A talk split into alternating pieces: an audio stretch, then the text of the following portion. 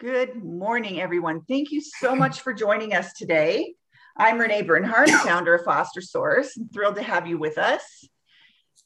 Today, we're going to talk about the importance of maintaining sibling relationships in foster care. Uh, we are thrilled to welcome Stacy Sanders. Stacy has been a dear friend of ours since our inception five years ago.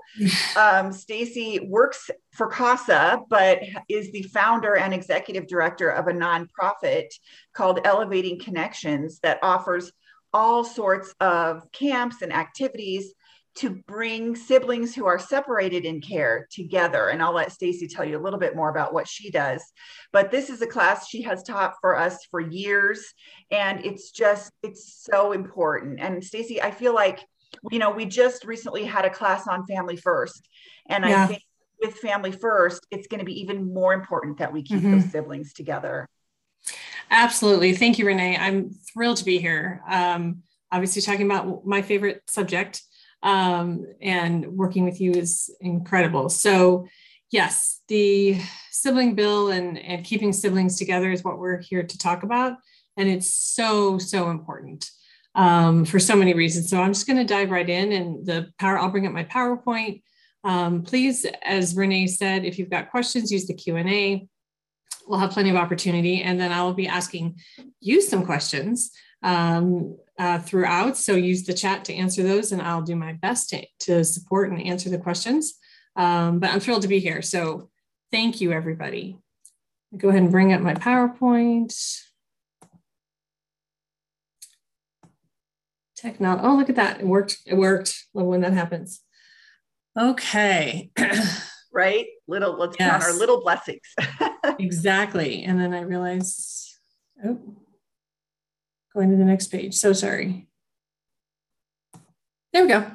Okay, so today we're going to talk about specifically understanding the laws for sibling contact and the Sibling Bill of Rights that was passed two years ago. Um, understanding why the sibling relationship is so important, that may seem like kind of a no brainer. Um, of course, it's important, but really why it's so important, particularly for the kids um, that we're talking about, the kids in care and that have experienced trauma and that you all care and, and are raising, care about. Um, understanding the importance of meaningful sibling contact and what that is, your role in supporting the sibling relationship, barriers to sibling contact, because there are many. Yeah. Um, and then a lot more about and some more about what we do at Elevating Connections to help support all of you and the sibling relationship. Well, and I think too, it's already challenging as a foster parent mm-hmm. to get your child or children to all the uh, appointments they have each week and the visits. Yep. So I can't imagine what that's like when you have a sibling mm-hmm. in another home. Um, yeah, raise your hand if you have a sibling group or are, are parenting anyone with a sibling. Yeah, ton. Oh, look at all. Yeah. Oh, look at that. Yep. Yeah. Yeah. And the pandemic made it harder. So, in case that wasn't apparent to all of you that are are caring for and raising kids that are separated from their siblings, it's made it even harder. Um, and one of the things that I talk about with uh, caseworkers and GALs, and I'm going to start doing more work with judges as well, is the discussion about sibling relationships and how to support it needs to start as soon as they're separated, or better yet, not at all separated. But if they are separated, what are those expectations? What does that look like? And that's what the Sibling Bill of Rights is about as well, to help start setting that up at the beginning of placements so that it's not just sprung on, on all of you partway through at, or a few months after you have them in your home, um, because you have all those things that Renee was just talking about.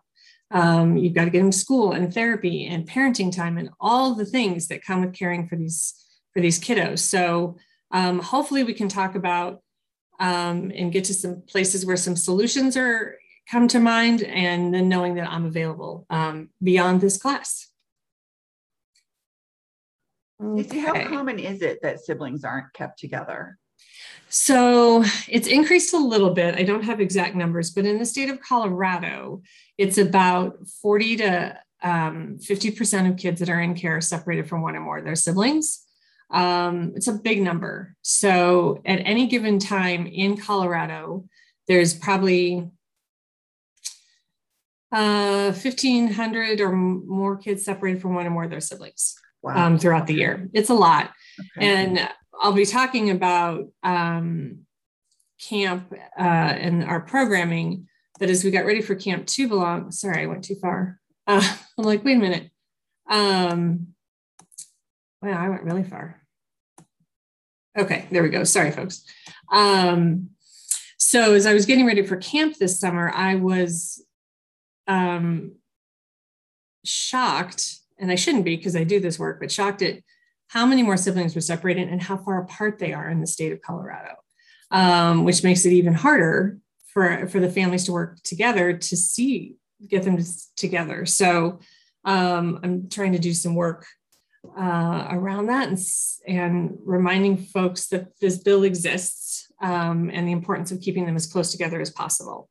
Um, and then supporting families who have the kids in their care and what that looks like. So, because um, it's a big ask to have to travel more too far away when you have all those other obligations. So, we got to keep the kids as close as we can.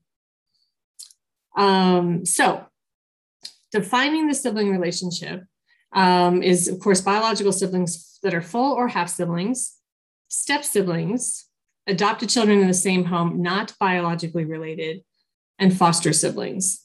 And so the obvious ones are the, the biological uh, siblings. Um, but I've had conversations and kids that I've worked with over the years where they're adopted children in the same home who are not biologically related. And a sibling relationship and a bond has been created because of that.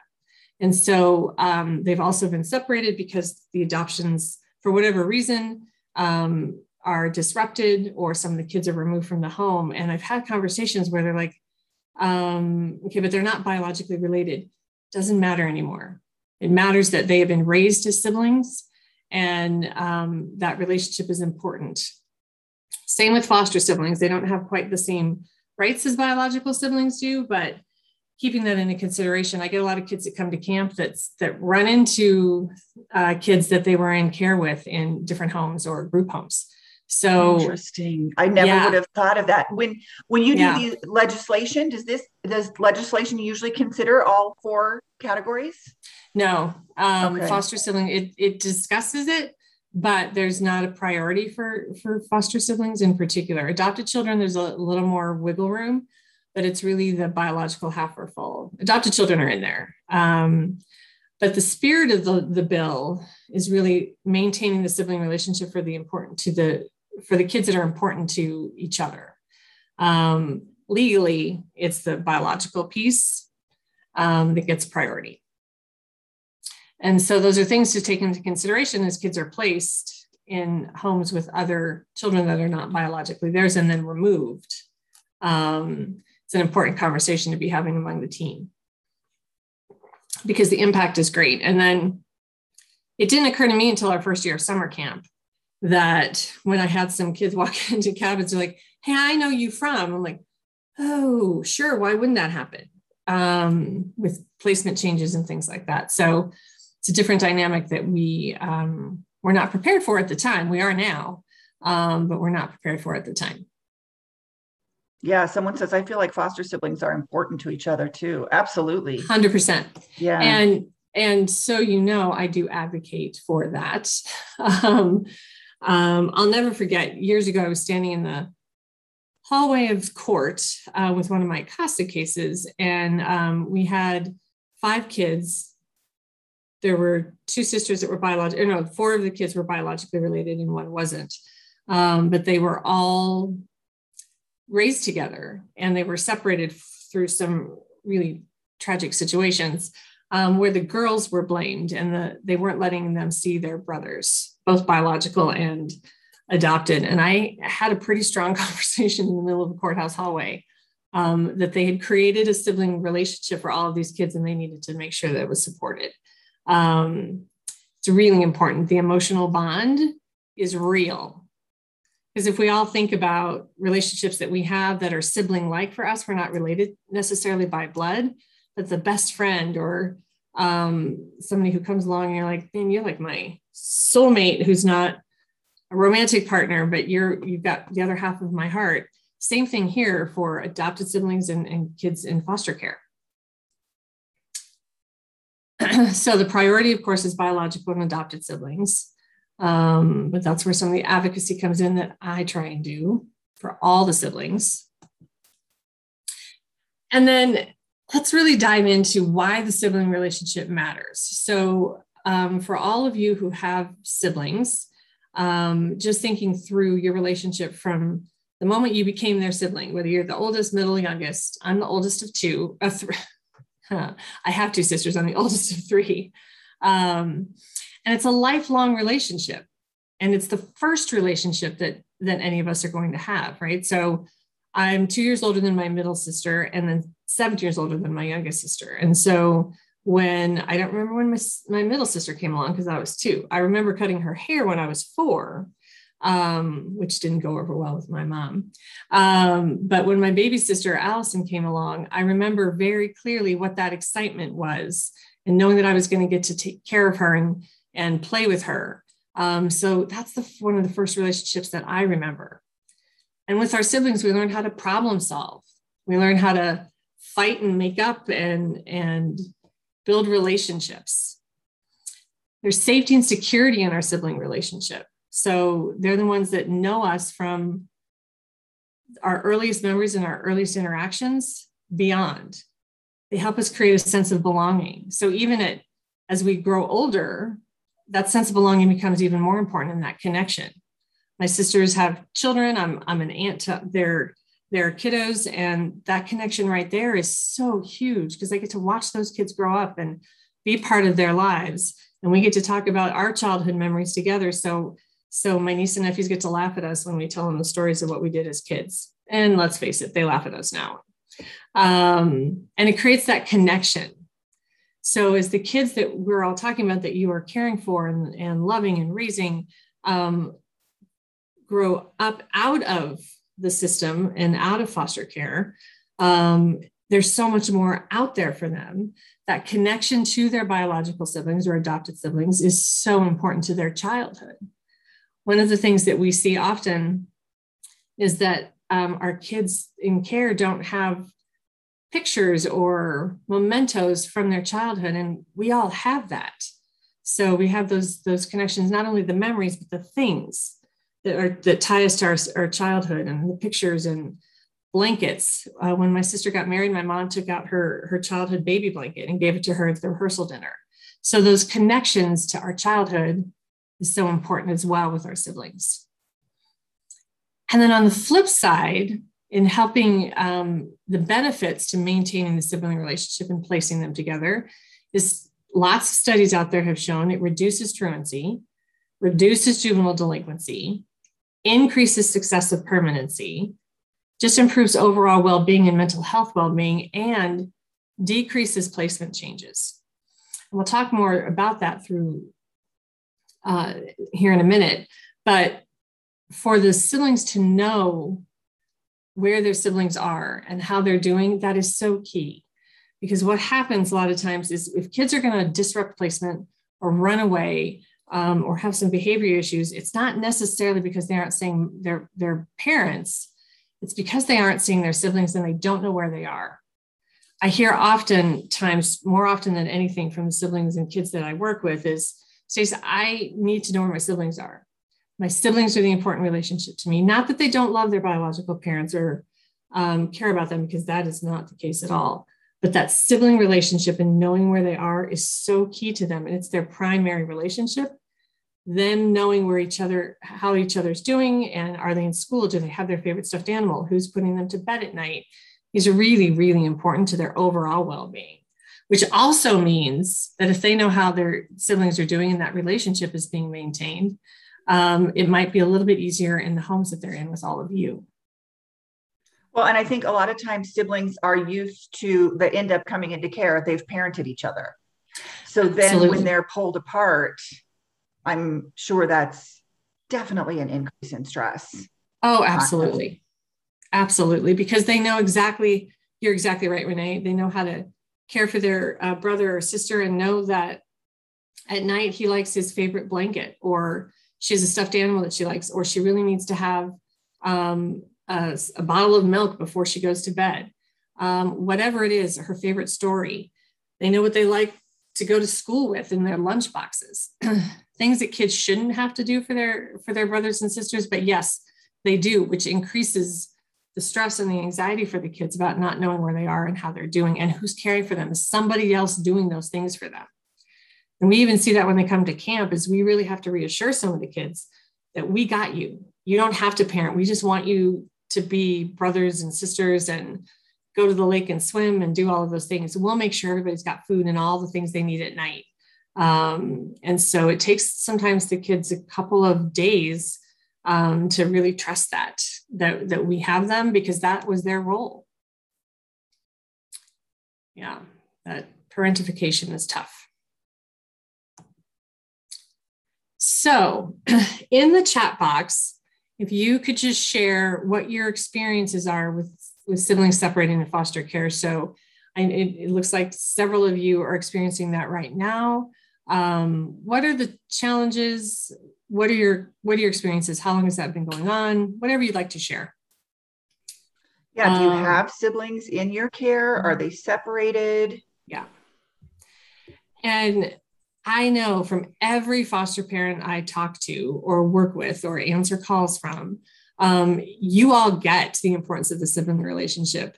And we put so much on you as foster parents to make sure all their needs are being met. So I know this is an important piece of what you all, all want to, how you all want to support the kids um, amongst all the other things you have to do. All right. We've got some things popping up. Yeah, let me see what we got here. We have two of five kiddos. They were originally placed together, but requested to be separated because they weren't getting along. And I'm sure that happens too, right? We now it have did. three bio kids and two foster. We get them together regularly, but the logistics and scheduling have been a huge challenge. Yes. So the um, first one, the first situation, I do hear that where we're not getting along. And what and without knowing the details some of the questions because i get calls and saying hey we're trying to prevent that from happening um, what do we do and i think um, first of all what i don't think is being done well prior to the separation of kids is is really diving into what the problems are and why the behaviors are happening um, there are a lot of trauma based behaviors that we all see and that's not and that's true for siblings. And so sometimes the quick decision is we're going to separate them because that will be easier. Um, when in fact in the short and long term it's not easier. Right. um, because we've just delayed trying to figure out the, the challenges that the kids are having. Um, and so we do a disservice not only to the kids but to, to all the care providers um, because the care providers and the foster parents and if they're with kin sometimes get blamed for the decision mm-hmm. even though it may not have been your choice. So um, it does happen a lot. I've got several cases where one kiddo said i need a break and there's no therapeutic work being done. Right there's no discussion about what's happening. And and i'm like what what? Or it takes weeks to get that set weeks. up right weeks. That's the, the other struggle Yes. Someone says we didn't get put into contact with our foster's sibling until recently, and she's 15 months old and has been with us since birth. we don't want to stress things, you out, Stacy. no, these happening. are the things that give me gray hair. I will, yeah. I will, and I don't need help in that area. Um, so one of the things I discovered more so with this year of summer camp is how um, that's happening a lot more than I would like it to be happening. Um, and the um, trying to the discussion about separating siblings is quick, and there's what I'm understanding is there's not a whole there's discussion happening, but not in depth about how do we work around that and not separate them. How do we work with the families who are going to be taking all the kids, or if we have to separate them, setting up the families for success from the beginning. So getting foster parents right. here and foster parents here together and saying, okay, you have siblings, how can you work together? A lot of times you're all not introduced to each other right. until someone's 15 months old. What? So starting to set you all up for success um, mm-hmm. at the beginning is something that I'm starting to work on. I think the pandemic really caused so many more problems already in an overburdened system. Um, and so that is frustrating. And as we get into the bill um, and the pieces of the bill, I'm so glad I'm able to talk to all of you about this because you have some a role in this, but you also have a voice in this on behalf of the kids that, that are in your care. Um, and I'll be working, like I said, with judges here very soon to start asking more questions at the bench um, of the department and the caseworkers and the GALs um, to say, hey, what what is happening and why are they separated and what are you doing to get them back together? Because there's an obligation to do that under the law. Let me just read a few more situations. Yeah. Um, it's been hard on my foster child as they have been in care for almost eight years and mm-hmm. has been separated the whole time and was recently only able to see one of their siblings. Someone says ours has never had visits with any siblings. We have not had experience but two foster youth who had been raised together since birth. One is adopted, waiting on the other, and cannot imagine them being apart.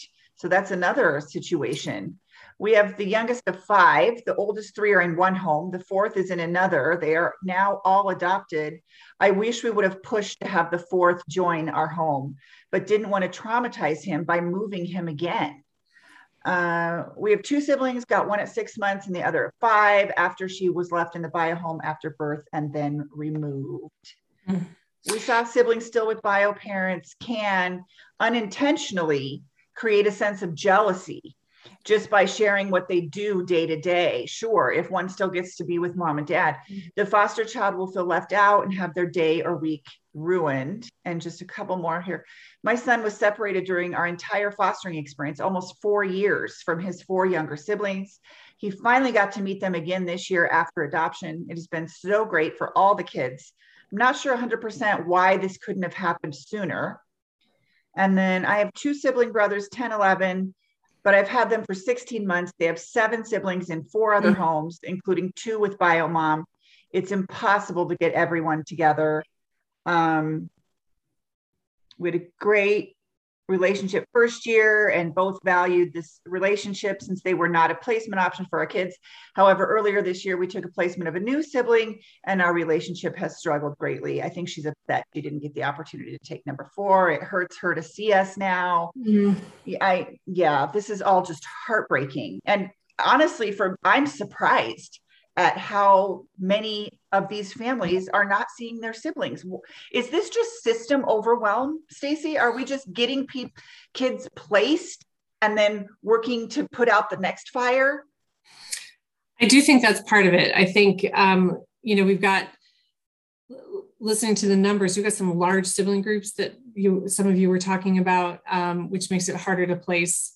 Um, I think we do have an overburdened system. Some of the departments that I work most closely with, the turnover rate for caseworkers this year and since the beginning of the pandemic has been astronomical.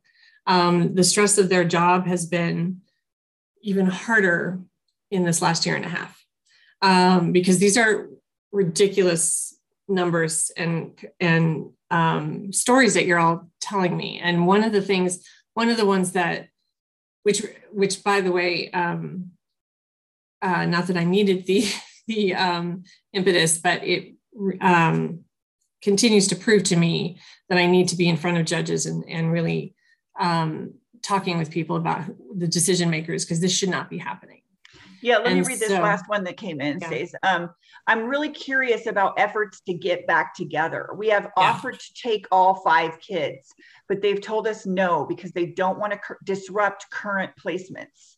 The yeah. oldest of the five is with the other foster mom and gets along well with her. Um, so they have given her a say in that, but it's complicated to have them see each other. Absolutely. It is. And this is where um, the sibling bill of rights comes into play. And and this information is really helpful for me because i my partners at the state and the counties um, they need to be aware of this. And i can go back to them and say hey let's look at this bill again. Um, and we'll talk about the bill in detail here in a moment. So this disruption of placement is one of the ones i definitely want to chat about here for a second because um, i hear that a lot and it is a valid and such a critical piece of the conversation, which is why um, the conversation and the plans and the relationship building between care providers needs to happen as soon as the kids are placed apart from each other. Um, because the disruption of placement is, is real, but the disruption of the sibling relationship is a lifelong, there are lifelong consequences for that, more so than changing placements.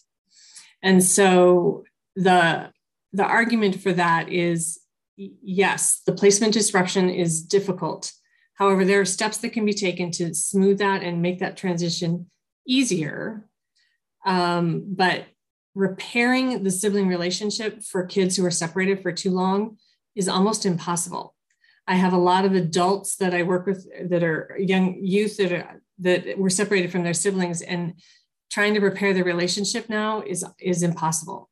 And they said, Stace, I wish you were around earlier when I was in care to talk to people and let them know that they're doing us a real disservice. So, as foster parents, I think one of the things that you have at your disposal is this bill and saying, okay, but the law says um, the kids need to be seeing each other on a regular basis. They should be placed together whenever possible. Um, and so, how do we make that happen? And so, one of the things I want to be able to do throughout this uh, class is to empower you. I know you all use your voices on behalf of the kids, believe me, but this is another tool in your toolbox to say, but there's a bill, there's a law. It's not a bill anymore, there's a law that says these are the requirements and the obligation of the Department of Human Services and really the whole team around these kids. Um, but that placement disruption, while valid, is not something that should prevent kids from being placed together or seeing each other. Well, and what I've seen over and over, Stacy, mentioning the new law, those laws do not always trickle down to the caseworker. No. They don't know, you guys. Mm-hmm. You no. have to tell them. Yeah. And um, I did a series of trainings with uh, Rocky Mountain Children's Law Center and the department last summer, not this past summer, but last summer for the Department of Human Services. And I would be willing to bet that a lot of the folks that sat through that training and were um, interested in the topic, and they all are, please know that, um, probably aren't with the department anymore. So, um, because there has been such high turnover. So, um, it is incumbent upon you as their care providers to say, hey, wait, there's an actual law. I say the same thing to CASA volunteers when I train them um, and all the folks that that are in the lives of the kids um, can speak up and say, hey, this is really important. And it's also for um, placement disruption for, for all of you. Um, right after camp, I had a mom who adopted two of three siblings um, say her son, one of her sons was really angry at her because she couldn't, he couldn't see his brother uh, regularly and blaming her. And I don't know all the history behind it, but I do know that they work together to get those kids together as often as possible. Um, and so he's better now, but the frustration, it, because you're the care provider and your mom and dad, um, you're the ones who are going to get blamed, even if it's not your it's not your fault but even if you're not responsible for the decision. And so one thing i want to make sure i tell you and i'll probably say it again is any efforts that you make on behalf of your kids to maintain the sibling relationship document that for them. So no matter how young they are so someone in here was talking about a 15 month old just learning and meeting their younger sibling or older sibling. Um, every effort you make as their parent um, document that. And as they get older and they start saying, Hey, you didn't let me see my sibling, you can say, No, I really fought for you. And here's what I did. If nothing else, it maintains your relationship with your kids and lets them know that you you really did support that relationship and you want to continue to try and help them connect um, because that is one of the things i hear from foster parents or adoptive parents that is the hardest thing is they didn't get to see their siblings and then they blame you and it's not your fault um, so document that for them. Thank you for sharing all those experiences. And um, as much as I would love to dive into each one individually, you will have my contact information. I'm happy to help. And I'll say that again at the end. um, on individual situations if I can. Yeah, let's dig in a little bit. We have do have some questions that I'll toss in a bit, but let's dig in a little bit to the law first. So the law, it started with the Fostering Connections Act, which is a federal law in 2008, with reasonable efforts must be made to place siblings removed from their home in the same foster home, kinship home, or adoptive placement. Um, so reasonable efforts is a pretty broad term. Um, and then in the case of siblings removed from their home who are not so jointly placed, provide for frequent visitation. Um, also, we don't know what frequent means. It's not a very well detailed federal law. So this new bill um, starting in Colorado. So there are not many states across the country that have specific bills um, and laws for the sibling relationship. So it came about because the youth at Project Foster Power through the Rocky Mountain Children's Law Center, every single year they pick a topic that's important to them. And in 2019, um, I think what year this was, in 2019, they came together and said the sibling, our sibling relationship is so important to us. Not only do we want to advocate for it, we want to pass a bill. And so they worked with the lawyers at Rocky Mountain Children's Law Center and other folks who write law. Um, and the bill, I got to testify alongside them, although let me be clear, they did not need me um, because they spoke so eloquently about the, the pain of being separated from their siblings.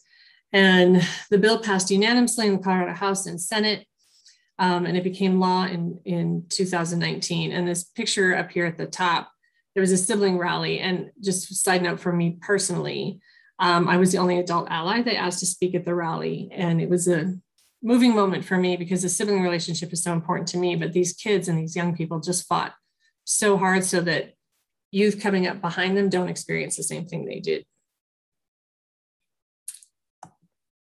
So here's the law, and then I've got some things highlighted in the next slides that pertain specifically to foster parents.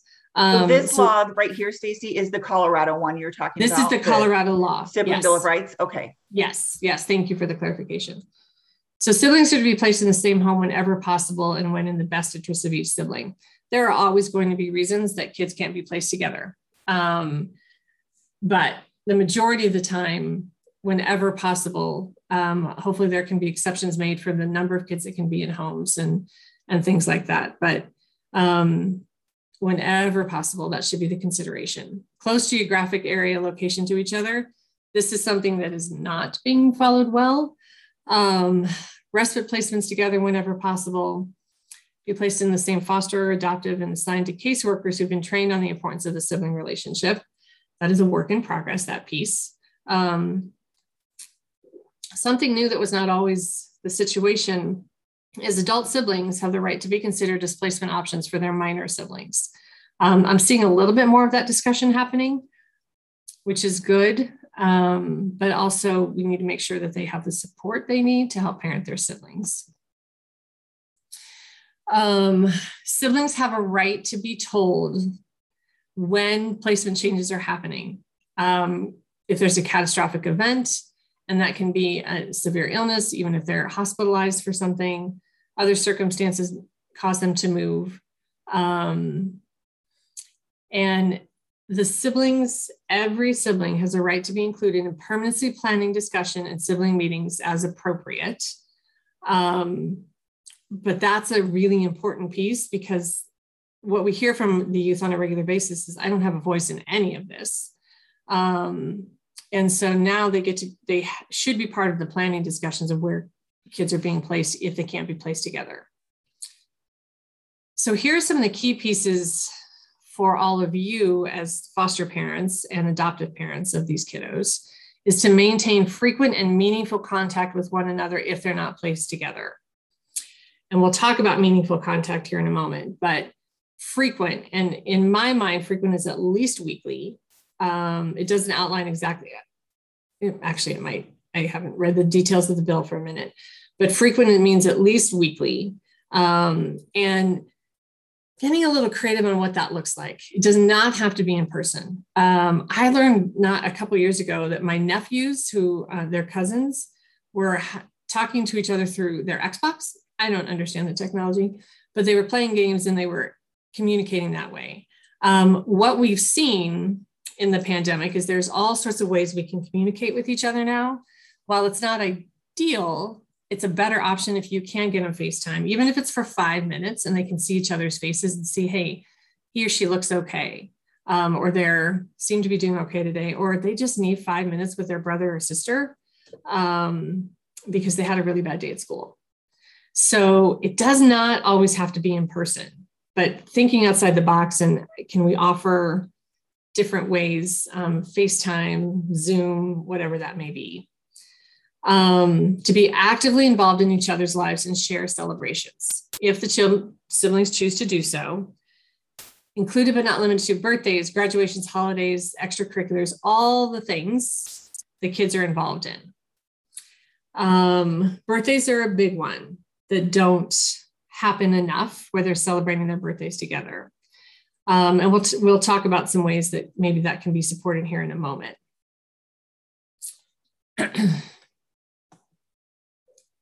and to annually receive contact information for their siblings.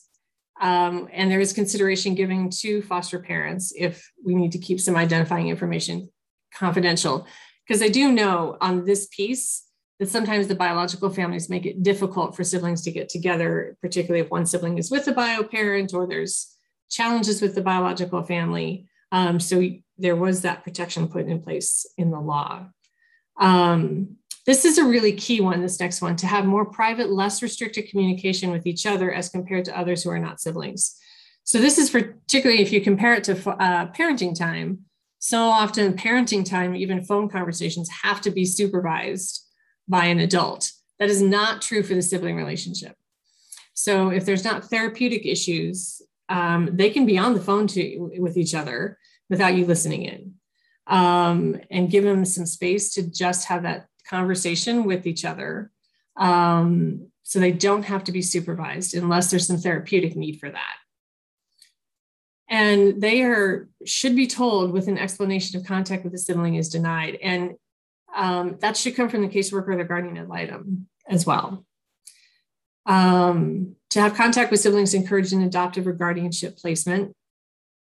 So one of the things that I asked to be added to the bill in particular was educating all the folks who are going to adopt kids as early as possible if the siblings are separated to help maintain that. Because I do see frequently that um, kids are cut off from each other for a variety of reasons um, after adoption. Um, because I think there are some folks who think that it's better for the kids if they just cut off all ties to their biological family because of trauma, and when in fact, cutting off the sibling relationship is going to do more, oftentimes, more harm than good and then have a written visitation plan. So kids are visual. And so if they have a written visitation plan of when they're going to see their sibling next, or when the next time they get to be on the phone, or hey, you know what? I'm thinking about my sibling. Can I draw him a picture and put it in the mail? Um, things like that, just a way to stay connected and then have that plan so they can see it and it's tangible for them. I have a couple questions yeah. regarding this, Stacy? Someone says, I've never heard of siblings being part of permanency planning discussions. What does that look? Is there an age minimum? What does that look like when their opinion should be heard? So, great question. One, um, kids in the state of Colorado have always had the right to be part of their permanency hearings. Um, there's no minimum age for that. Same here with this, this discussion. Um, it's when the kids are old enough to have the conversation and and that could be different. I had a seven year old kiddo tell the judge what he wanted for his own permanency plan once. So um, the discussion should be with the caseworker, the guardian ad litem, care providers can be there, whatever that, whoever wants to be part of those family meetings should be there, but the kids should be heard. Their CASA volunteer can be there um, saying, we want to be together. And if we can't, this is what we need one of the things we do at Elevating Connections is let the kids know what their rights are uh, with this bill. Um, but as foster parents, you can help the kids find their voice and say, hey, they really want to see each other and be at this meeting talking about permanency. Um, how do we make that happen? And your GAL can help you with that too. Um, but I can tell you those those conversations are not happening regularly. Um, but I'm hoping to help change that. Other questions? Yeah, there is one more that I think is interesting. So, someone has a child in care that they are heading to adoption with. They've had her since she was six days old. Bio mom uh, is pregnant again and incarcerated.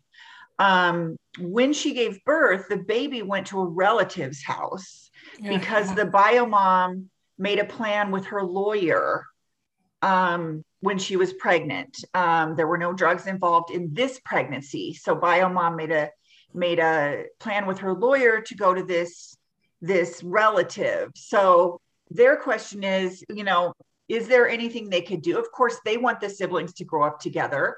I'm sure right. the county is saying they want them to stay with family.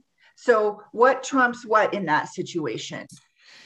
So so there is an open dependency neglect case for the new baby. I don't think so. Okay. Um, that is one of the keys. So if you are able to have, in this case, if you're able to have any contact with the kin provider that has the baby, um, I think having a conversation and working on a plan together directly with that person um, is appropriate and reaching out and saying, hey, we the siblings want want to be together. And one thing you can use, because one of the arguments I get for that is, well, the baby doesn't know that they have a sibling. They will know um, as they grow up, and they will know that they were separated from their siblings. So starting that conversation now and saying, hey, can we get them together for play dates or um, just having them spend time together, I think is perfectly appropriate for you to do um, if you have that ability to get their contact information. And I'd be happy to talk that out more um, outside of this webinar. Yeah, it sounds like they're doing the right thing in this. Mm-hmm. Like they want these siblings to yes. be together, but now they're kind of unsure of yeah how to make that happen. And it's really the adults talking, which um, in theory sounds so easy, and I know that it's not. Um, but if you've got a way to connect with that with the care provider, that's where I would start. Um, and and I'm happy to help with those conversations or um, be kind of a, a neutral party, uh, helping support that introduction in any way that I can, and also just talking about ways to, to make that happen. Um, because in the long run, it's really easy as human beings for us to think in the moment of how do we manage this situation.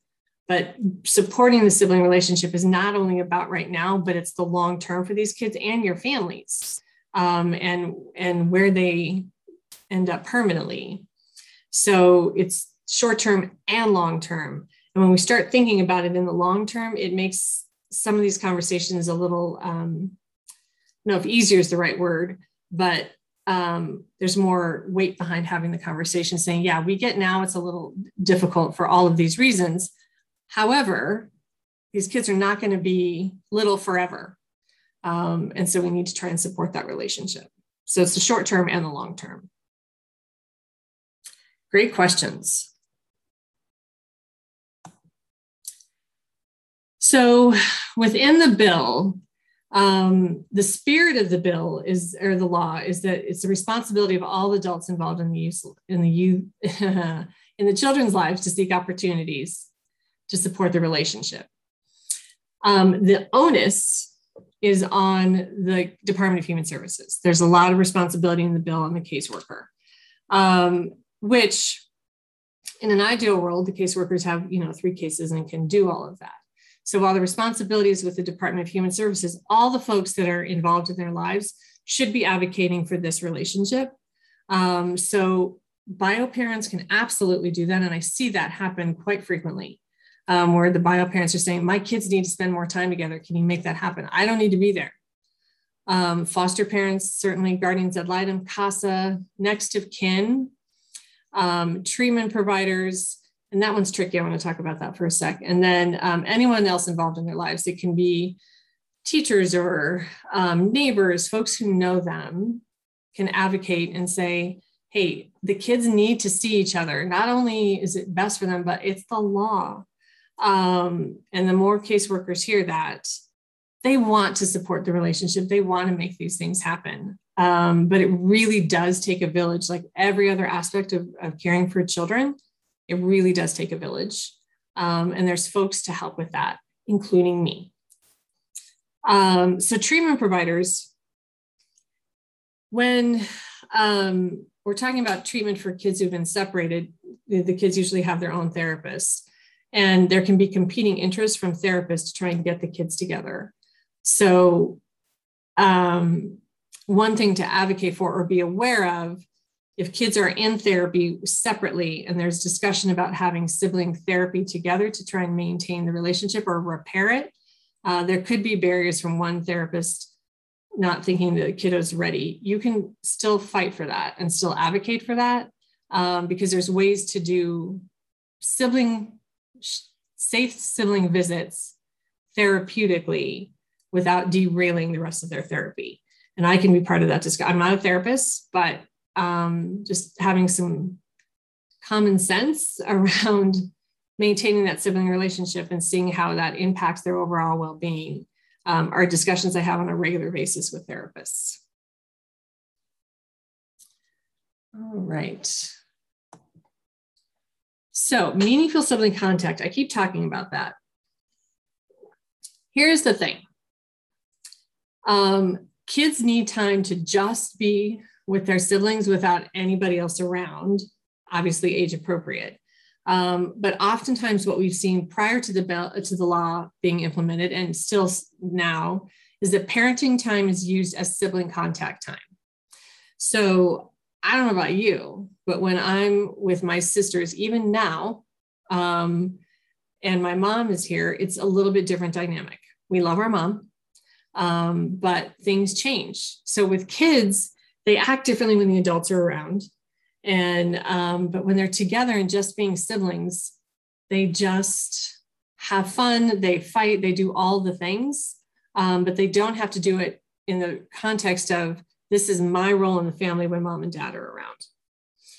We had a sibling connecting event last Saturday or last Sunday in the park, and um, some of the kids, we just, my team and I just kind of set back a little bit and let the kids decide when they're going to eat, what activities they wanted to do. So then we had we had a group of kids come together and start a kickball game. Then we had some kids playing basketball. And what it was is we just let them be kids and let the siblings decide what they wanted to do with each other and the other kids that were there. Um, and it was really um, awesome to watch because they were just kids. They weren't kids in foster care, um, although they were with kids who understand um, we just let them be and didn't dictate a whole lot of how they should spend their time. Um, and so we're different, and the kids are different when they have don't have their care providers around. Any I questions could totally about that? See that I could totally yeah. see it be like, well, they saw each other at visit. Mm-hmm. Yeah, that's not the same. No, and I, I know I'm sure. So I've observed and and um, observed a lot of parenting time um, in my 10 years in child welfare with the siblings um, in the room with mom and dad and then with each other outside of parenting time. Mm-hmm. And the dynamic is so different because they fall back into their roles with mom and yes. dad. Even if mom and dad are making progress therapeutically and doing the things they need to do, the kids don't know that. And so they fall right. back into those, those um, old habits and patterns because that's what they know. Right. And then that does not benefit the sibling relationship. So the bill also states that sibling contact needs to happen on its own nice. um, outside the parents. Someone had a follow-up question to the, the law, Stacy. Does the, yeah. the law give us legal right to be in contact with siblings? Um, we have a son who has an older sibling who lives with a relative out of state, and we would very much like for the kids to know each other. I've asked the department to put us in contact, but never hear anything back. It's been two years. Hey. So, one of the challenges with the law that can't extend, it can't extend to other states. And once an adoption happens, um, these things, the there's no recourse. Um, unfortunately, which is why all the discussions and the plans need to happen before adoption or case closure. So, um, need, need to think on that one. In the land of social media, um, it's possible to track people down. I'm not very good at it, but I know people can track folks down um, through social media, which is one way to go. If the department there once they don't have a legal um, legal authorization for a kiddo who's not part of the case and living out of state with a care provider that's not on the case. Um, so that is a challenge of the, of the law. Does that make sense? Yeah, and I'll let you know if anything follow up comes through. Okay, yeah. So I'm also happy to talk through um, ways to manage that because sometimes I sometimes have just one conversation with foster parents or care providers and just talk about uh, I'm an extra set of eyes and can look at these situations with a fresh set of eyes and maybe offer some pointers of some things to try that you may not have thought of because it's harder when you're in it and know the kids and love the kids. So um, happy to to talk any of these situations out um, outside of this class. So this is your turn to throw some things into chat. Um, what differences do you see in your kids when they get to spend time together? And then what do your kids say is most important to them when it comes to their brothers and sisters? Yeah, this is interesting. I'll be interested to see if mm-hmm. does it feel awkward when they get together? Does it take them a bit to warm up? And um, I think so for summer camp, which I'll talk even more about here in a few minutes, um, it does take when we get them together. The beauty of camp is they get a whole week together, right? Um, but it does take them in a in a span of camp. It can take them a good 24 hours to start feeling comfortable, and that doesn't seem like a lot of time, but it's compact, and they're together all day, yeah, um, doing everything together. And so, um, some of them like right away get into their their old patterns or, or they're jumping in and playing together. Others, it takes a little time. Um, and we have lots of conflicts camp and not conflicts, but it can take a little bit of time for them to get used to each other. Um, and it's sped up because they're together every day at camp, but it can. But what a gift for them to have that opportunity. I can't imagine the pressure of, okay, you have a two hour visit mm-hmm. you know, get everything in that you need to get in. Right. Which is why, and we'll talk more about this in a second, um, thinking outside the box about what contact looks like, it does not always have to be in person. That's ideal, but there's a reality um, to the you know the relationships and where they're living and how far apart they are and the obligations that that foster parents have to the kids and everything they need to take care of for them but also if we look at the relationship and how we have it i don't see my sisters every day um, right. But I can talk to them, I can text them, I can email them. We use Marco Polo a lot. Um, so, what are the things we can do for the kids that are outside seeing each other? Because that connection doesn't go away. And so, when we rely just on the in person, um, when they do see each other, it takes a little bit longer for them to connect.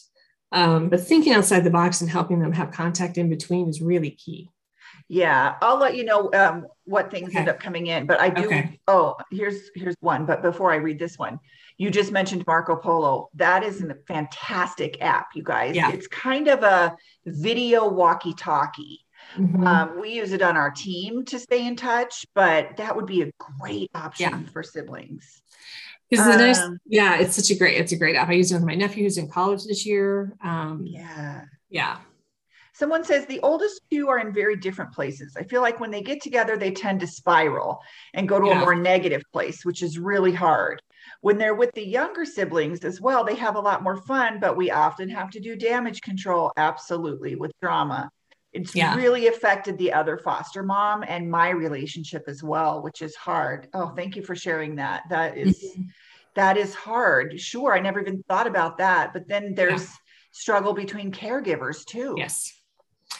Yes, um, and that is a very common situation that I that I hear about um, because it's your job to protect the kids in your home, and part of that is letting them see their siblings, but also being cognizant that um, there's going to be emotions and how to get prepare for those. So, um, my question or my something for you to ponder on, and again, happy to chat after or outside of this class, but is um, is there any therapeutic work being done with the older siblings? Um, are they telling you anything that I do want to spend time with my older sibling, but it's hard because, or I don't want to spend time with them and I'm being forced to, which not necessarily, I'm not saying that's the case, just wondering um, some things to think about. Um, and have the two older siblings ever sat down and just kind of um, had the conversation about I'm mad at you because, or I'm hurt because, um, and giving them space to do that. We had a sibling group at camp that has been part of our organization for a long time, and then they were hadn't seen each other for about two years and started seeing each other again at some of our events. And on birthday party night at camp, they had quite um, uh, escalated conversation, not to the point that we had to separate them, but a lot of emotions came out. And I just stood back for a little while and let them have that conversation so they could say to each other, I'm mad at you because you didn't do this for me because, and all the things that came out. And then what they realized in that moment is they had similar feelings and had never been able to express them to each other. Yeah. Um, and so we gave them space to do that I do have therapists on staff in case something goes, you know, they need that yeah. conversation.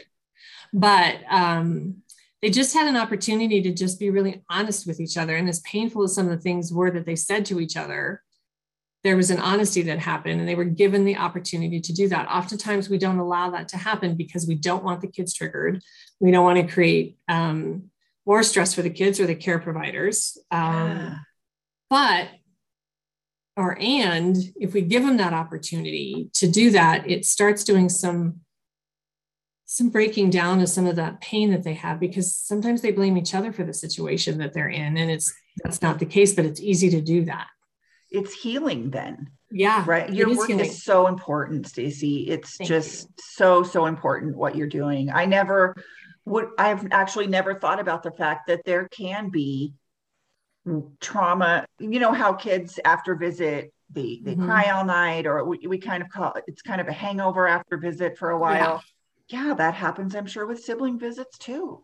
Oh yes. And maybe having um something uh some uh, processing time with the kids after sibling contact. So um what does that look like? Could it be they draw pictures or they go if there's a favorite place that they like to go they go for ice cream. Whatever you do as a family um, is there something that can be done that doesn't move right into another activity but something to give them time to kind of process out what just happened? Um, and that could be a conversation with the older kids about what that could look like for them. One of the things that we also do at elevating connections is raise youth voice and empower youth to use their voice but also talk to care providers and CASAs and all the folks that work with the older kids to help them find their voice. Um, and so just asking what would be helpful or should we come up with something together after you see your brother or sister? Because I know you want to, but sometimes it's stressful. What can we do after that might help might help you feel better afterwards. So giving them a voice in some of this and or is there something you want to say to your brother that you've always been wanting to say? Let's say it or let's write it down. because um, sometimes getting it out might might help so asking the question, I think what happens oftentimes is we think as human beings, and I don't think this is true just for the child welfare system, but as human beings, we think of things and say, well, if we don't mention it, it's not going to be stressful. They won't think of it. When in fact, the kids are thinking some of the stress that they have is I'm mad because I don't know when I'm going to see them again. Or um, I'm mad because last time we were together, he said this, or I had a sibling group at camp this summer where the younger kiddo just blamed his older sister because she didn't take good care of him because their mom couldn't. Um, and some of that stuff comes out, and you're like, wait, what? So, um, allowing them to say those things as difficult as they can be, and then making sure they have the opportunity to process that either therapeutically or with you. Um, so, helping create some rituals perhaps around that sibling contact might help. Super. Okay, so putting it all together, um, as we've been talking about, you can help ensure the sibling relationship is supported and maintained. And I think one of the things that can happen, and I know when you get a new placement and get kids in your care, there's so many things that that you have to consider and get set up and get ready for them. This should be at the top of the list too. So if you know they have siblings, and maybe even asking the question, because it sounds like some of you don't even know that they have siblings until they've been in placement for a while, which I, I don't even know how to respond to that. Um, but other than what? I don't understand. Um, but you asking, say, hey, do they have any siblings we need to be aware of? Because they can also have siblings that are no longer in care. Um, some could have turned 18 and been out of the system. Um, so just asking the question, do they have any siblings? Okay, yes, they do. When can they see them? What does that look like? Where are they? And so you asking that question will help keep that relationship a priority for the department and the GAL. Can I give another uh, situation that came in as yeah. as siblings working together? Someone yeah. says, I had the second of six kids, 15 to 16 year old, and all the kids blamed each other, set each other up for trouble, got in fist fights. It was hard. Yeah. Now four of them are together and it's been rough. The yeah. youngest is fragile, terminal, and adopted. The oldest has been on the run for years in mom's gang we tried monthly get togethers, but had to do it two kids at a time. Mm-hmm. I wish we had a good therapist who would have worked with them all from the start. Yes, I wish I wish that for you as well. And um I mean, sometimes this is put on foster parents, and that we are is, not equipped to therapeutically no. handle that. No, and that is frustrating for me on behalf of all of you um, because it is so you get the you get it all because you're raising these kids whether it's temporarily or permanently and so you get all the stuff that comes with them being in care and and why they're in care um, so what it does sound like to me though is you try to make the best of a very difficult situation and sometimes it isn't safe for kids to be together both physically and emotionally um, and so which I, I want to credit you and say thank you to you for trying to be creative and thinking about how to maintain that relationship. Um, and there is there should be more therapeutic work done with kids at the beginning as soon as they're separated. Um, and even if they stay together, we do a lot of work around trying to maintain placements and maintain them from, from being separated. Um, but it's hard because of that trauma and what we don't have enough of in the state of Colorado are therapists who are trained to work with the specific trauma of kids in care um, and the sibling relationship. So sure. I don't have a great answer for that other than to say thank you for, for trying to be creative and still maintain that relationship. But there's also something to be said for everyone has to stay safe, including you. Um, and sometimes it, it can't, it's not appropriate to, right. to bring siblings together. Well, and I would say one thing that when you do our equine program, um, one thing they talk a lot about there is redefining success. Yes. So in this situation, two of the six at a time is mm-hmm. redefining what success looks like for a sibling visit. So Absolutely. kudos to this foster parent for not just saying, well, if they all can't be together, it can't happen you redefine success and you do what's appropriate and safe at the time absolutely i i cannot say that better myself so um, there are you get these kids already in um, fragile states and they've been through so much and you are not you are miracle workers in your own way because you create safe spaces and, and places for them to be loved and cared for and you fight for them in ways that they don't always know. Um, I tell this to the CASA volunteers that I work with.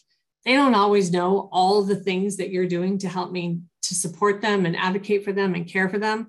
I can assure you that is the same thing for the kids that you all care and love, um, care for and love. They don't know everything that you're doing and and the and the love and care and heartache that goes with all of this. They don't know that. So I do um, and I know what you're all doing for them every single day. Just by being here, you know the importance of this relationship and trying to figure out how to support it. So, redefining success is hugely important for all of you um, to know because there's certain things that can't be fixed, but trying is a success in of its own.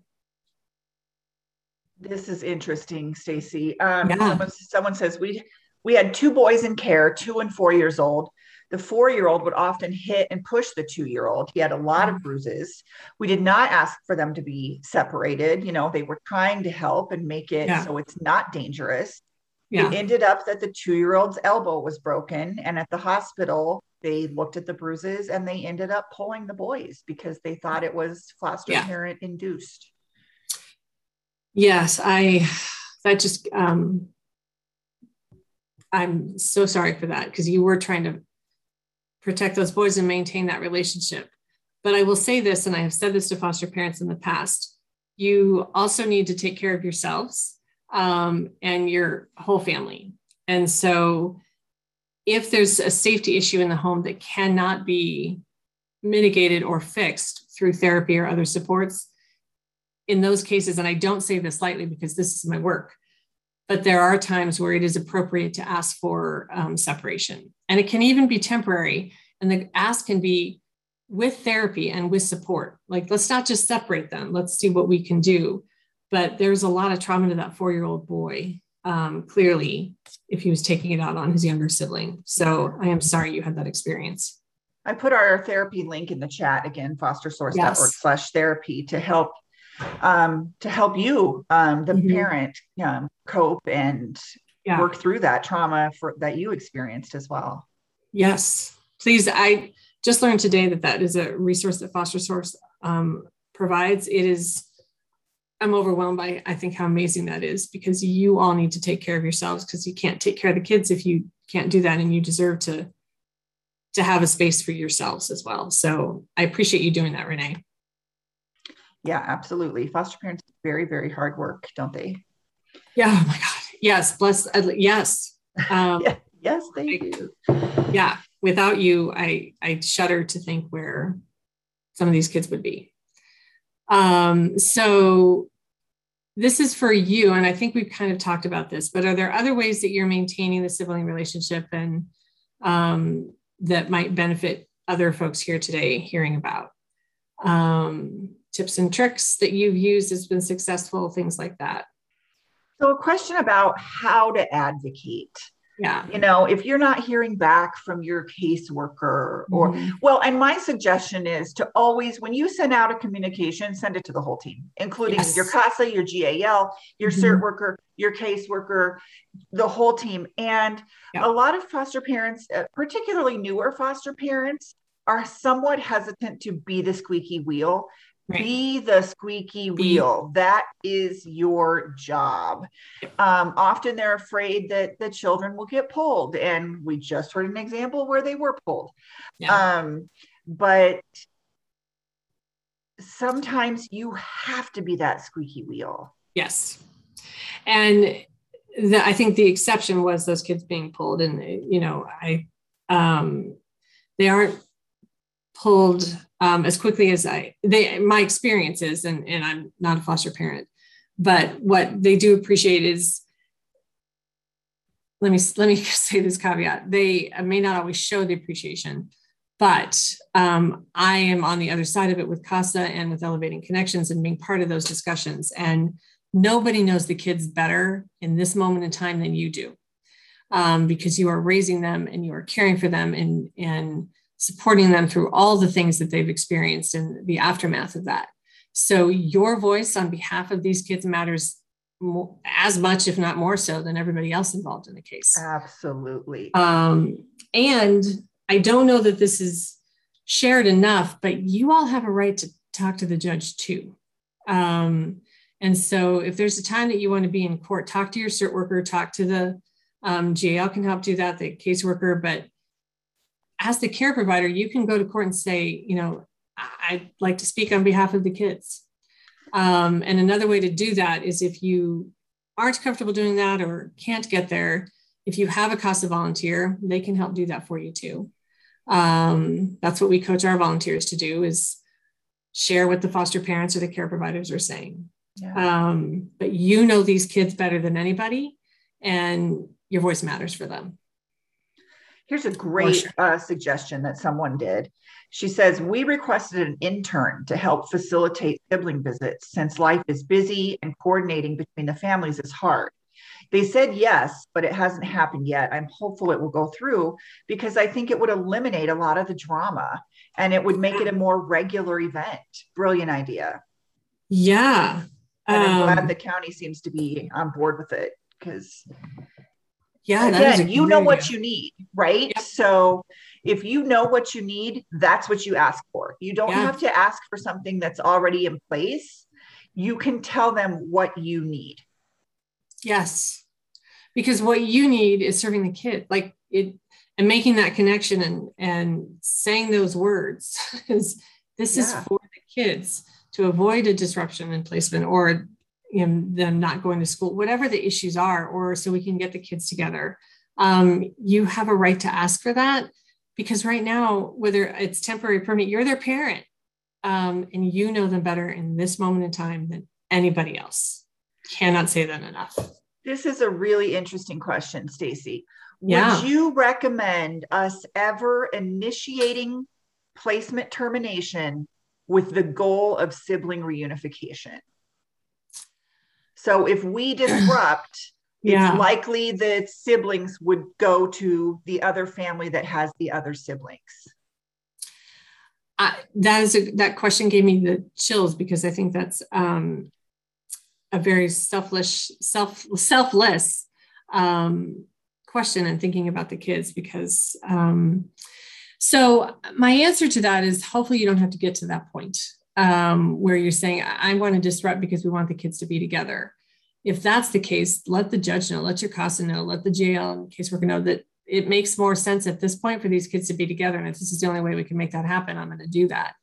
Um, but my hope is that the discussion can happen well before that um, disruption and get the kids ready for transition back with their siblings.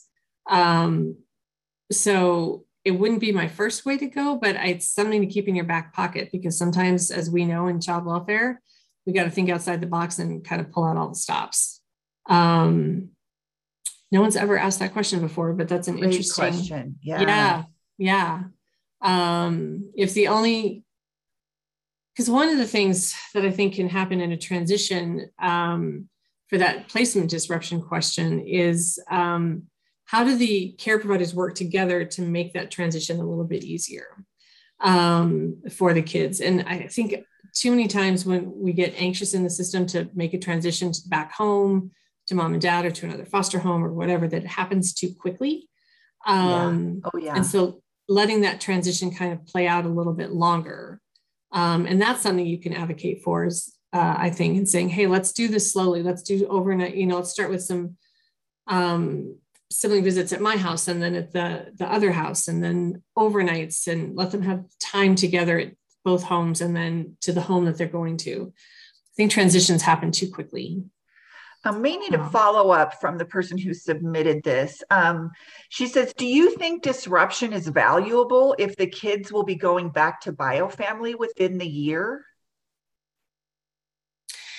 Um, I do think I need so disruption. Yeah, I'm not sure I all the all the way understand that. So if you can give us a little bit more on that. Um, yeah. disruption is uh, always hard. Let's start yeah. there.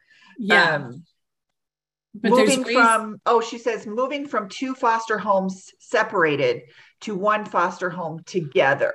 Oh, so she's okay. saying would that be better to do a disruption right now so they can stay together in care for the rest of the time they're in care, even though they're likely all going back to bios within a year? Potentially, yes. Um, yeah, I think if there's a way to keep the siblings together, um, that transition home might be easier if they're already together, because then what's happening is we have a transition of siblings from separate homes back home to mom or dad. Um, so if the siblings are already together, it might be one less step when they go back home. Um, does, so that's true because that's yeah, a transition in itself. It is. So yeah. if they're they're already mm-hmm. reconnected and functioning and doing okay. Yes. And I think one of the things we when kids transition home, um, that I don't know that we prepare them for is that mom and dad, if the kids are going home, hopefully mom and dad have done the work. And so they're going to be parenting differently. So there's not a lot of work that's done, I think, to transition and let the kids understand that and really see the differences in mom and dad. So if the siblings are together prior to going home, that might ease some of those kinds of things because they they don't have to transition with so many people. And I would uh, say, I think this is probably obvious, but this is something that you want to work with with the county on, yes. and not just assume that if you disrupt, they'll put the siblings together. Correct. Because that may not happen. No. And then it's a disruption that no. that could be more damaging. Exactly. And, you know, there's also um, power in numbers. So if you are working with the foster parents of the other kiddos, the siblings, together and saying, hey, we think this makes sense to transition the kids this way. They can i'm happy to have them all in my home or, or the other foster parents are happy to have them in their home. Um, here's what we're thinking for the transition. Caseworkers may very well say yes or tweak this, the solution a little bit because they don't always have the solutions. Um, we present them with so many problems. They don't always have the solutions but you might. So working together with the other care providers and saying hey here's what we're thinking would work what do you all think, GAL caseworker? Because um, sometimes the solutions are presented, they're like, oh, hey, that makes sense. So don't be afraid to ask for it. Great questions. Thank you so much. So some of the barriers have been discussed a little a little bit placements too far but what other barriers do you encounter when trying to maintain the relationship if we haven't already talked about them well it sounds like for some of them just not just distance, but like relationships with the other caregivers. Yes, and that's something um, that I'm hoping to address. Um, I, one of the things we'd like to do at Elevating Connections is have family weekends um, at camp, uh, where we can have the families that have siblings come together um, and do some education and having some fun at camp and just letting you all get to know each other. Because I think um, it's a different kind of family that you can create and a bond if you're if you're working together with the other parents. But you all have so much on your plates, so giving you space to do that is something that we're hoping to do. Um, someone says when one sibling is in a psych facility, what does yeah. that look like, Stacy? When one sibling is in residential or a medical facility and the others are in a foster home, how does that usually look? Yeah, that's those are certainly the bigger challenges but that's where the thinking outside the box. Can your kiddo write letters or can they um, which is a lost art um, but um, can they share pictures or stories or things back and forth with each other that would help them stay connected? Um, can they have any facetime or things like that? Because sometimes seeing each other outside the facility is difficult and it may not be great for your kiddo to go to a medical facility um, but asking the team what kind of contact, if any, they can have and thinking outside the box on that a little bit. Um, because for the kiddo that's hospitalized or in residential, it might be a nice connection for them saying, okay, my brother, my sister is thinking about me and I have something I can hold on to a picture, a story, a stuffed animal, something like that. Um, so I think it's really easy for us, and I say this as the global us in child welfare to be like, they're in a facility, so there's not much we can do right now. When in fact, there are some things that we can do for all the kids to to um, maintain the connection, even in a small way. Um, and we just have to ask the question. Do kiddos yeah. from residential ever get to come to your camp? Yeah, yeah, um, they do because some kids have been in residential for too long. Um, but yeah, the, the thing we look at is safety, obviously, and why they're in residential, because some kids are in residential because they haven't been able to find a placement for them yet, but don't have any behaviors that are overly concerning. Um, so yeah, we had, do we have any this summer? I think we did. Yes, we did. Um, we usually have some every summer. Awesome. Yeah, and so that's another question because I'll have conversations with the team and the the therapeutic support folks at the residential program um, one thing we want to know is if um, there's been contact with the siblings prior to camp. because uh, that can be a little bit challenging. So I will have that conversation, see if we can have any contact in some way with the siblings if they've been in once been in residential before they come to camp. It's not a barrier or a, a definite no, but it makes the transition into camp a little easier and then the transition out of camp a little easier too. Um, great. Again, more great questions. Thank you. So I want you to remember um, you're not alone in this effort. Um, and I'm sure it feels like it sometimes. Um, but care providers, caseworkers, GALs, CASA, judges, the judges can help. And like I said, uh, working, about to start working with judges who are currently on the bench and some that are retired who are passionate about this relationship and understanding what their role is um, in judicial and the, being the final decision makers in this relationship and this discussion.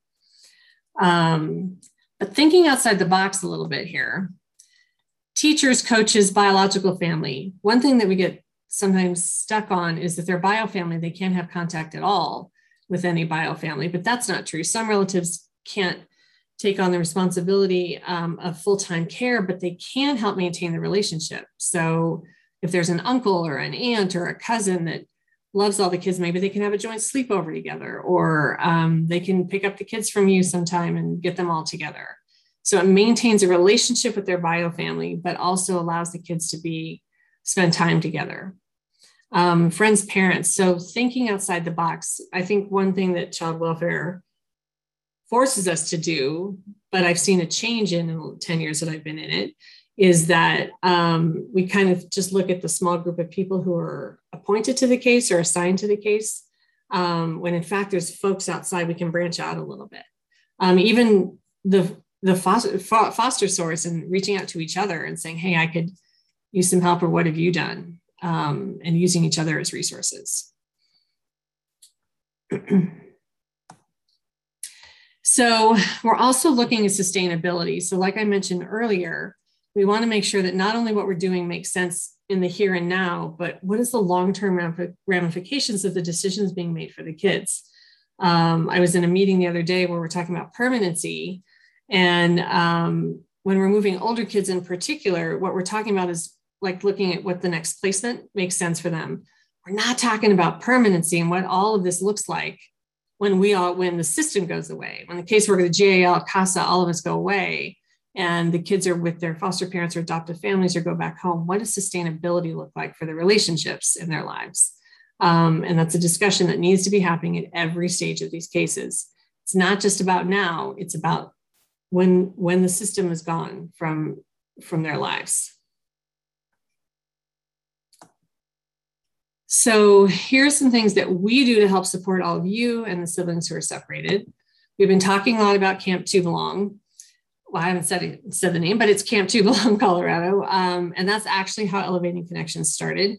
Camp To Belong has been around for close to 30 years, um, and it's in several other states. And I became familiar with Camp To Belong 10 years ago as somebody was bringing it to Colorado, and I said, "Well, yeah, let me help out." And then I volunteered at Camp To Belong, and then before you know it, I started an organization that supports the sibling relationship year round because camp is amazing, but we need more than one week a year for the kids.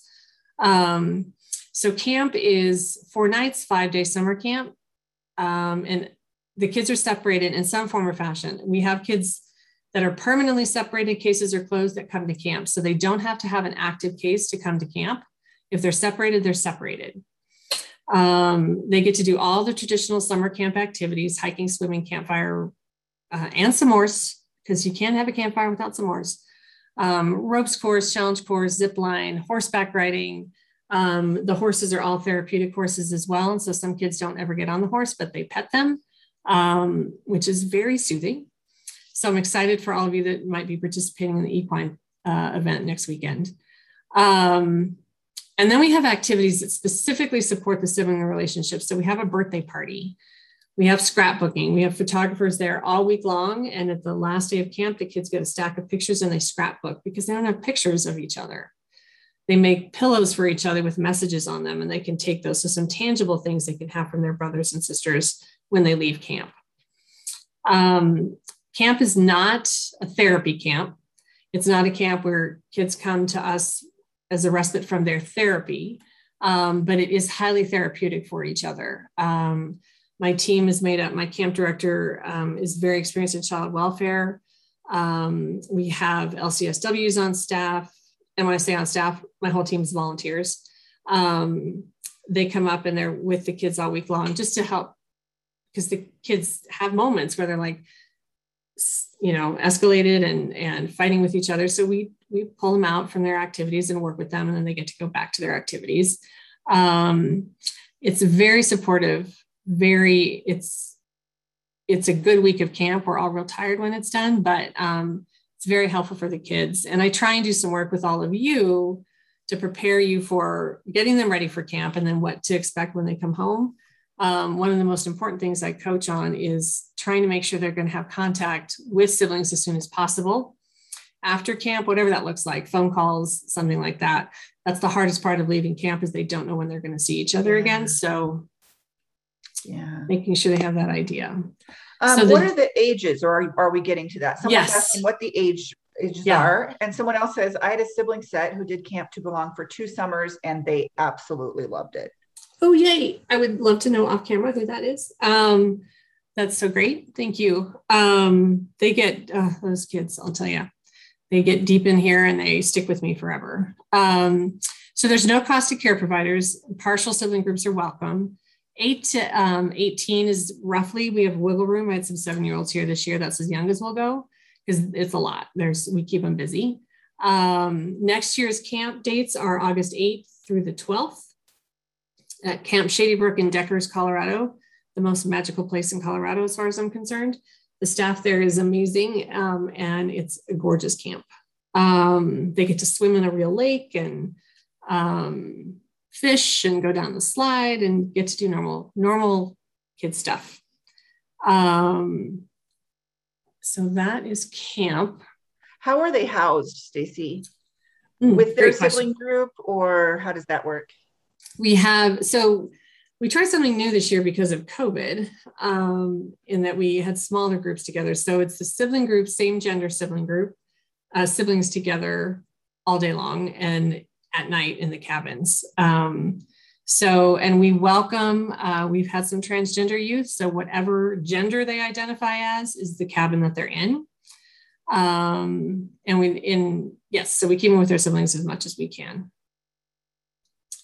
Um, and then the ratio of staff, just so you know, it's a very strict ratio of two kiddos to every one staff member. I've tried three to one, it doesn't work. So I have a lot of staff.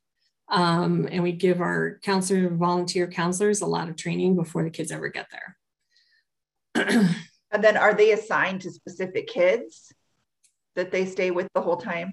Yes. Um, so the sibling groups are part of a larger family group. So there's usually about 10 to 12 kids per family group.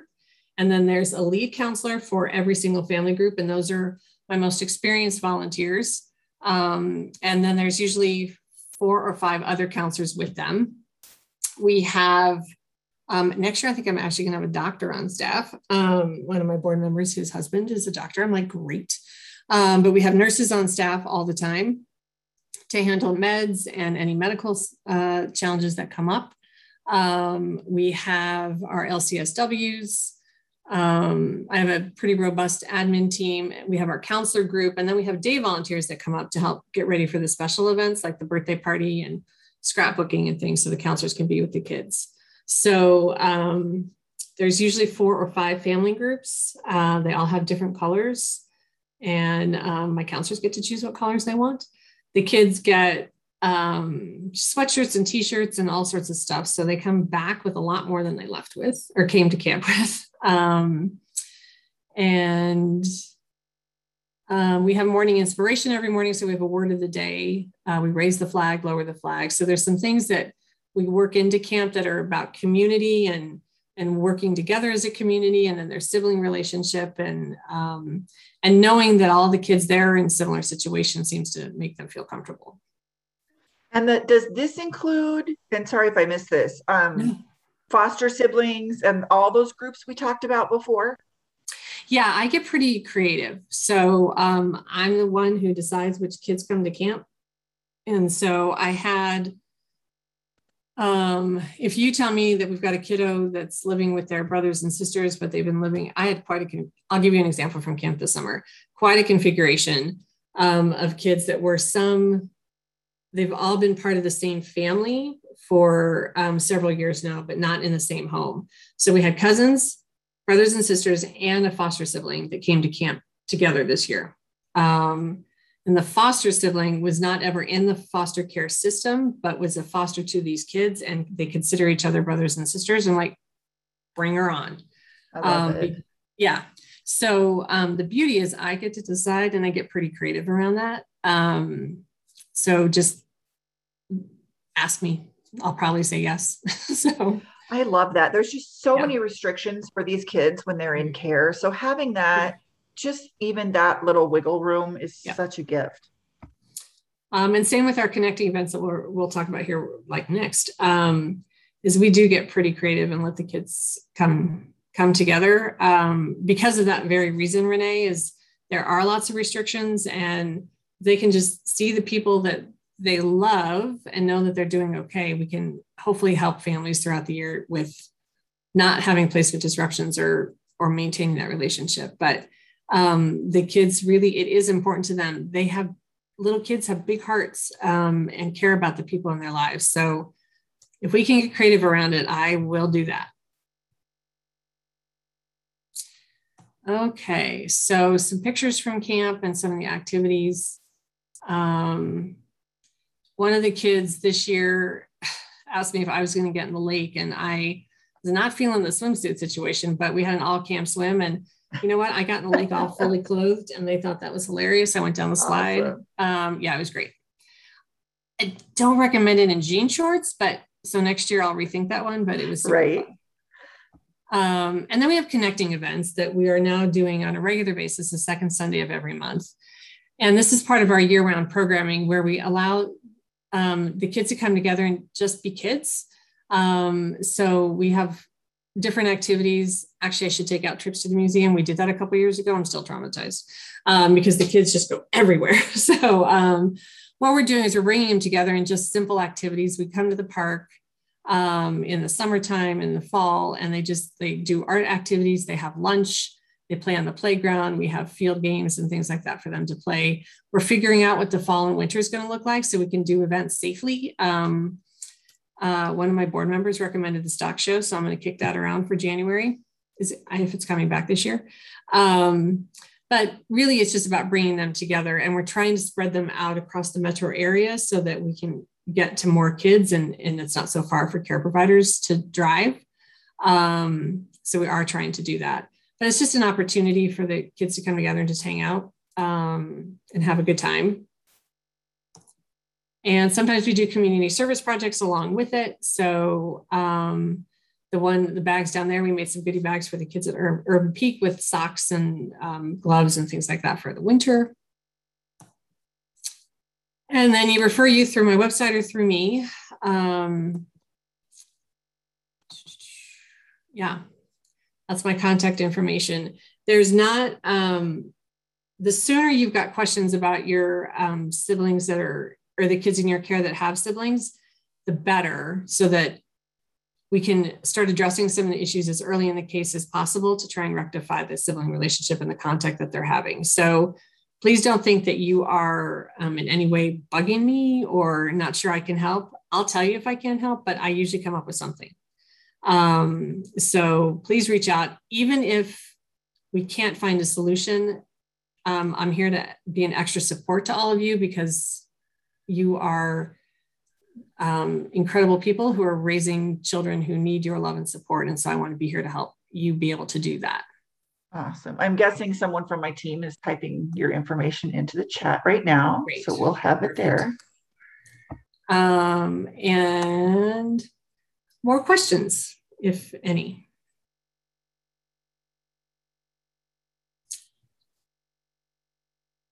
so um, if well, I'll wait and see if any pop up, but um, please know that if we intervene, the sooner we intervene, the, the more likelihood we are to have that sibling relationship be um, successful and supportive in what we want it to be. But don't I can't stress this enough. Don't hesitate to speak up on behalf of the kids um, with the casework of the GAL. Call me in if you need to, and I'm more than happy to give you pointers of language to use or ways to talk to the judge, whatever I can do to help. Um, being that extra set of eyes um, is what I'm here to help do. Someone says, Do you take kids from other states, New Mexico, or do you have resources for something similar in New Mexico? I was telling you earlier that we have this yeah. awesome relationship with New Mexico. And I know that um, our ombudsman went and spoke with their yes. folks. So maybe that's something you could you could help with too. Not to speak for you, Stacy, but no, would I would love to in New Mexico. I would love to. We don't have a summer Camp To Belong's not in New Mexico right now, but we have had kids come from other states um, absolutely for camp and i'm more than happy to help advocate in other states as well. So maybe renee you and i could talk about that offline um, and who i might reach out to in new mexico but absolutely, absolutely the sibling relationship is the same in every state. Um, so i'm happy to help and we can get the kids to camp for sure um, if that's something and and it doesn't have to be um, I've never had a sibling group that was solely outside of Colorado, but that doesn't mean I can't do it because, you know, I get to decide. So, um, yeah, I'd be happy to talk that through too. Can you go back one slide so we can get yeah. your contact oh, information sure, sure, sure. in the chat yeah. for everybody? Yeah. The fastest way to get me, just so you know, is through email. I'm constantly checking that. Um, Let's see. And again, I've said it like 12 times, but I'll say it again. I'm happy to stick around for a little bit or feel free to reach out to me after. There it is. There's your contact in the chat. Yeah. Um, so what we'll do now is we'll just take a little break and Anna from our team will walk everyone through getting their certificate and then we'll pop back on and see if any questions have come in. Okay. Um, so you can go ahead and stop I'll sharing stop your sharing, screen. Yeah. Hi, Anna. Hi. Let's see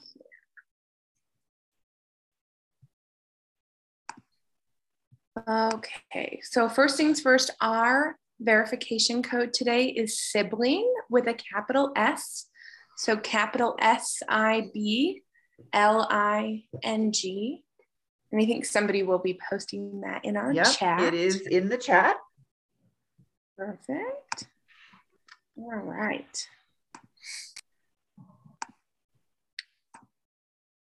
Share my screen again and we'll walk through the process of getting your certificate today. All right, so can you all see my screen? We can. Perfect. All right, so this is where you should be after class. So you'll have logged in, you'll see the green check mark for your webinar, and then you'll see that you need to put in the verification code. So you'll type it in, capital S I B L I N G, sibling and you'll see your second green check mark, and then you'll be prompted to take the survey. And you'll go through and fill out this survey. For most of these, if you're new to Foster Source, there'll be a um, an option to put NA, new to Foster Source. And it's so important that you fill out these surveys. We really do use them to better our future trainings. And we love being able to hear your feedback on how you thought class went, how you feel you're connected to Foster Source.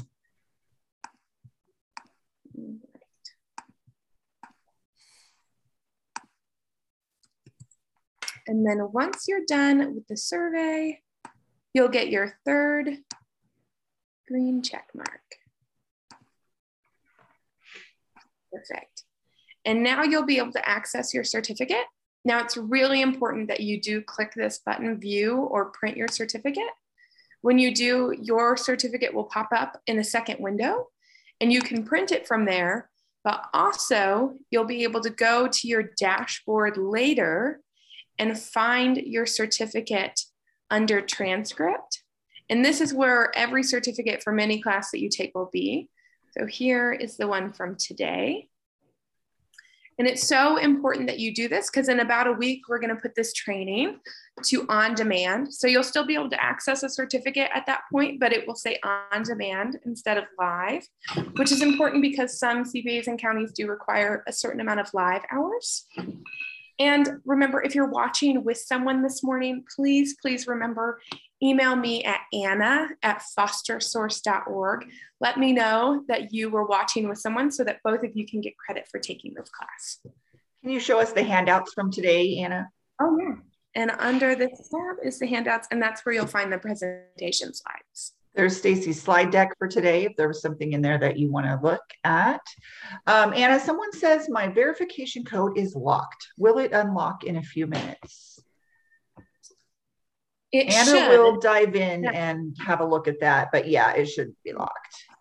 Yeah, as long as you have a green check mark for your webinar. So if you don't have that, that would mean that the system didn't register that you attended. Just send me an email if for some reason it doesn't pop up that the verification code can be input. Oh, he said he refreshed and it works now. Oh, So. perfect. Awesome. Awesome. Awesome. Someone says our agency doesn't accept these certificates. That is such a bummer. But would you like us to still email you anyways to get a better account? Yes, that'd be helpful. Thank you for asking that. And if you would tell me what your agency is, I would love to talk to them. awesome. Well, guys, I'm going to call it a little bit early today. Yeah. Um, and give you a little bit more time to spend with your Saturday. Um, so class is officially over. Stacy, if you have time and don't mind hanging on in case some questions come in, that would be great. But Absolutely. otherwise, you can consider class over for today.